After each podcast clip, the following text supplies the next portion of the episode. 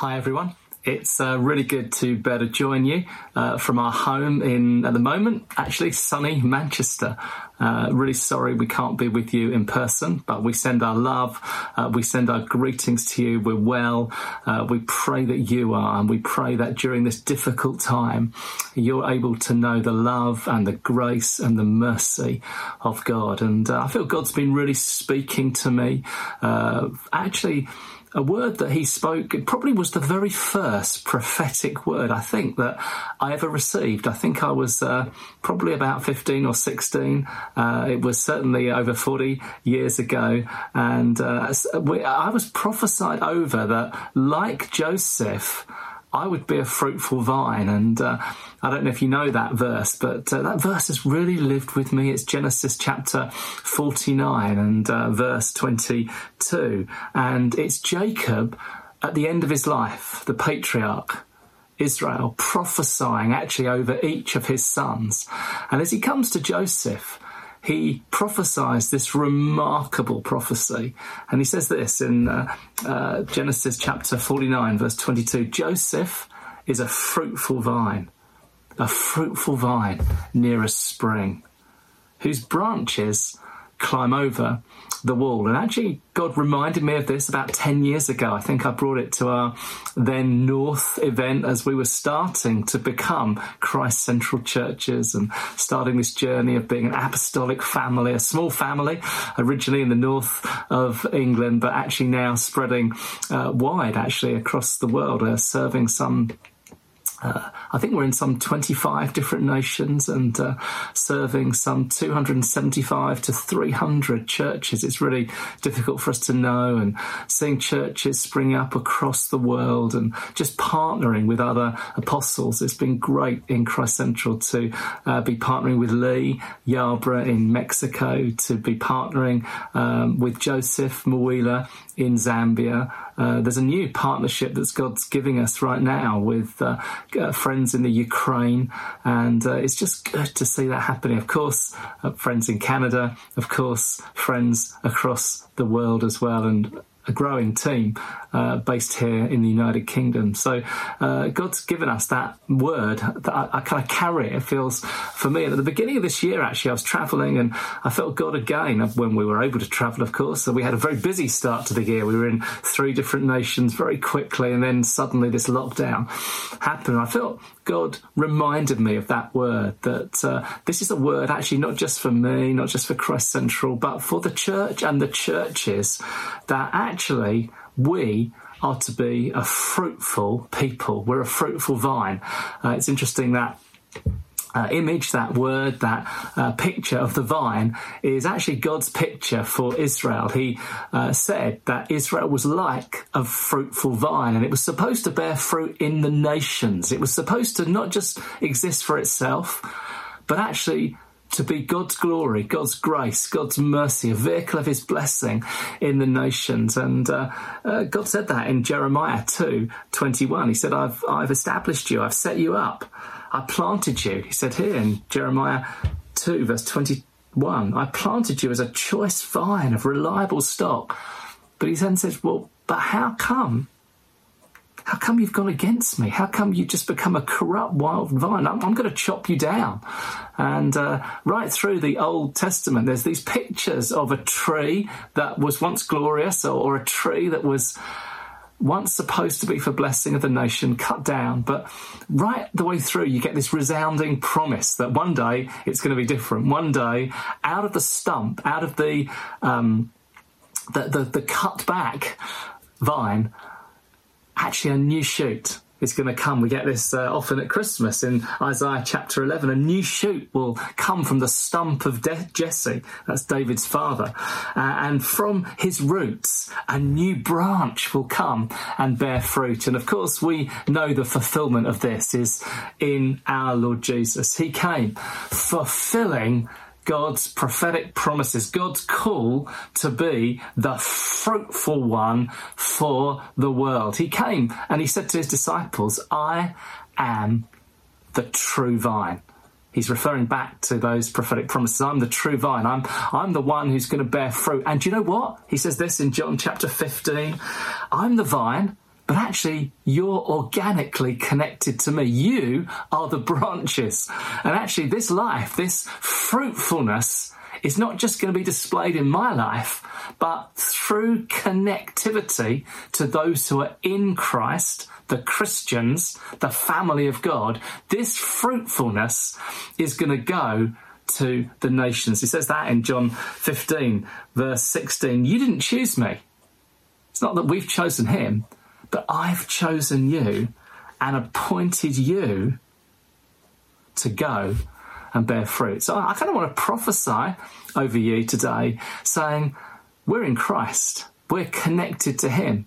And actually, because of our connectivity, we are going to bear fruit in the nations. Now, right now, it feels like we're a bit isolated. Right now, it feels like we're a bit locked in. Right now, it feels like we're a bit constrained. And I kind of want to use this prophetic picture of Joseph and just see, because this was the context. It was Joseph as a fruitful vine. Now, Joseph, a type, a picture of Christ. We're in Christ. It's true of us. But for the life of Joseph, he was very much locked in. He was very much trapped by his circumstances. He was often confined. You think difficult family, being misunderstood by the family.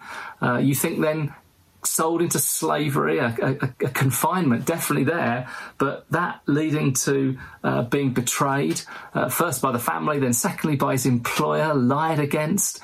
Then, of course, the ultimate confinement, the ultimate lockdown, the ultimate an imprisonment, literally imprisoned, and then forgotten, just years going by.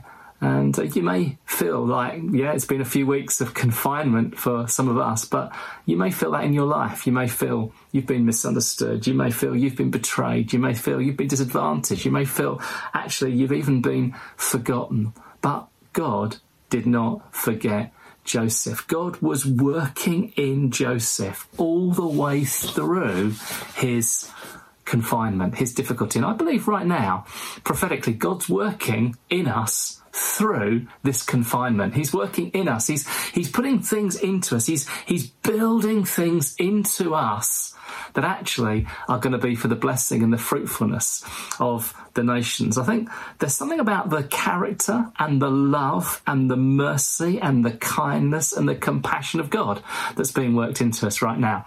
We're experiencing that day by day, and I believe we're going to be demonstrating that. We're going to be showing that to our neighbours, to our friends, to our family, that actually the love of God comes out of us. And I think that's what happened with Joseph. I think, honestly, in Joseph's life, right the way through, he demonstrated the grace of God. He demonstrated compassion and mercy.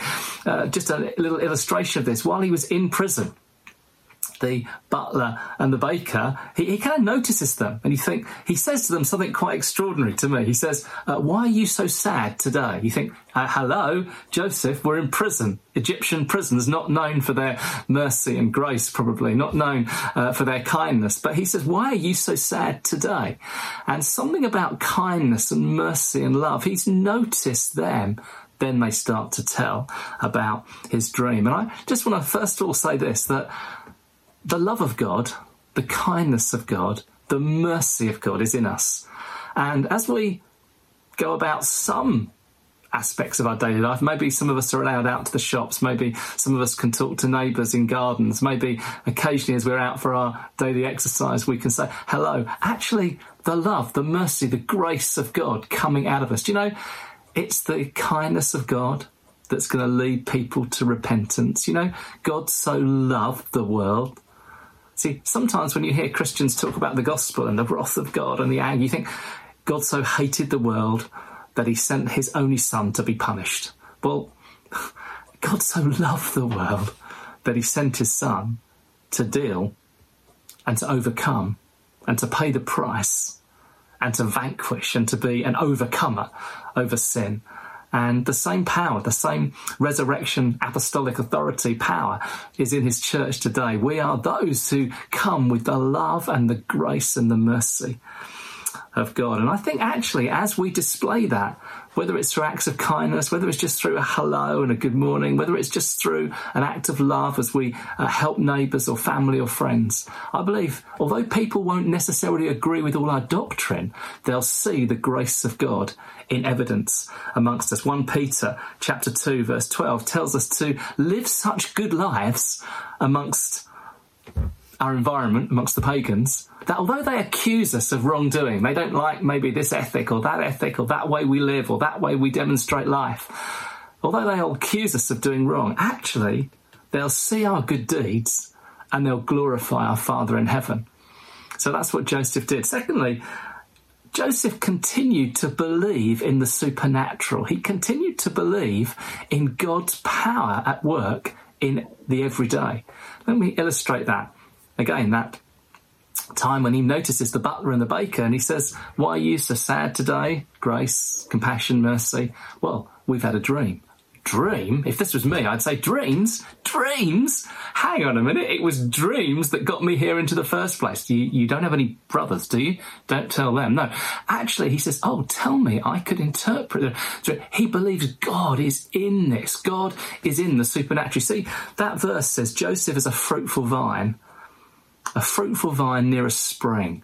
And actually, Joseph's roots had gone down in trouble, in persecution, in difficulty. They'd gone deep, deep, deep, right down into the spring. Now, a spring in the Bible talks and speaks of the Holy Spirit, living water, the Spirit bubbling within. Jesus said, "If you're thirsty, come to me and drink, and from within will flow rivers of living water." He spoke this about the Spirit. And you know what? Even in this confinement, we're a spiritual people. We're full of the Holy Spirit. We're filled with His Spirit. We're connected to the same life source that Jesus was connected to, the same Spirit, not some 21st century muted down Holy Spirit, but the powerful, resurrected, resurrection power Holy Spirit is in us, in you, the same as is in Jesus and was in Jesus and is in His church. And actually, I believe we're going to see breakouts and breakthroughs in this, which kind of leads me to my final point, really, that Joseph continued to believe in the sovereignty and the power and the glory of God, that actually this life was going to break out, that actually his branches were actually eventually, as it says, were going to climb over walls. Do you see what happens when a vine produces fruit? It produces fruit on its branches. And if those branches are allowed to settle, if they're allowed to run just along the ground, actually they'll rot or animals will come and eat them. But if they kind of push up against a wall, if they actually grow up against a wall, if they actually find some resistance and grow up, actually they produce much fruit and can even go over walls. You see, it's in time of difficulty, it's in time of trouble, it's in time of isolation, when our roots go down deep, when in adversity, against walls, against opposition, against things that seem to be enclosing us and isolating us and pushing us in, actually, we can see fruitfulness grow, we can see life grow, we can see the fruit of the Spirit working in our lives. And actually, I believe it's going to go over the wall. It's going to go to neighbours and friends and family and even to new territory, new towns, new villages, new, maybe even new nations. Of course, ultimately for Joseph, he was propelled out of his prison environment by the grace and sovereignty of God. How do I know God? How do I know that Joseph actually always believed this was God's sovereignty? He always believed that God was in it. It's hard at the moment, isn't it? And we've just heard some sad news of friends of ours who've lost loved ones. And you think, where's God in all this? And how what's happening to our nation? What's happening in the world? Well, actually, the truth is this, and Joseph was able to say this. In fact, it's a similar time when just after his father prophesies, sadly his father dies, and the brothers come to Joseph and they say this. It's a lie, actually. They're pretty good at that. "Our father's dying wish was that you forgive us." Well, actually, Joseph had forgiven them. Joseph wasn't into retribution. He was a man of grace, a good character, as we've seen. But he says this, no, you don't understand. You meant it for evil, but God meant it for good. And right now, in this difficult time, in this confining time, in this time when we feel enclosed, yeah, there's evil in this. There's a corruption in a world. There's a world that's in chaos. There's a world that actually right now is groaning and creaking and with thorns and thistles. This is a result of the fall. It's a result of sin's outworking in humanity, but God's in it. God's working through it. And God will bring good out of this. And I think even hearing of different numbers of people connecting with our churches right now, even hearing of fresh conversations of people who are hungry for God, I believe that our fruitfulness is going to go over the wall. So I want to end by prophesying over you, just where you are right now, just here today, saying you're in Christ. You're connected to Jesus. He's a fruitful vine. You're a fruitful vine. Your roots go down deep into the Spirit, just like his roots did. And you're able to draw up that same powerful Holy Spirit working, just as Jesus did. And because of that, even in confinement, even in difficulty, even in trouble and problems and lockdown, actually through this, God is going to produce in you, in the community, in your family, in your friends, in your neighbours, in your lives. He's going to produce a new fruitfulness. Friends, Joseph is a fruitful vine. A fruitful vine near a spring whose branches, whose fruitfulness goes over walls. Let me pray for you as we end. Lord Jesus, I thank you for my dear friends. I thank you for your grace in their lives. I thank you, Lord, that we are connected to you, Lord Jesus. I thank you that your life is in us. And even in this confinement, just like Joseph, we're going to continue to display grace and goodness and mercy. We're going to continue to believe in the power of the Spirit. And Lord, I believe that actually, just like it happened with Joseph, there's going to come a day when we're propelled onto new stages, we have new opportunities. Why?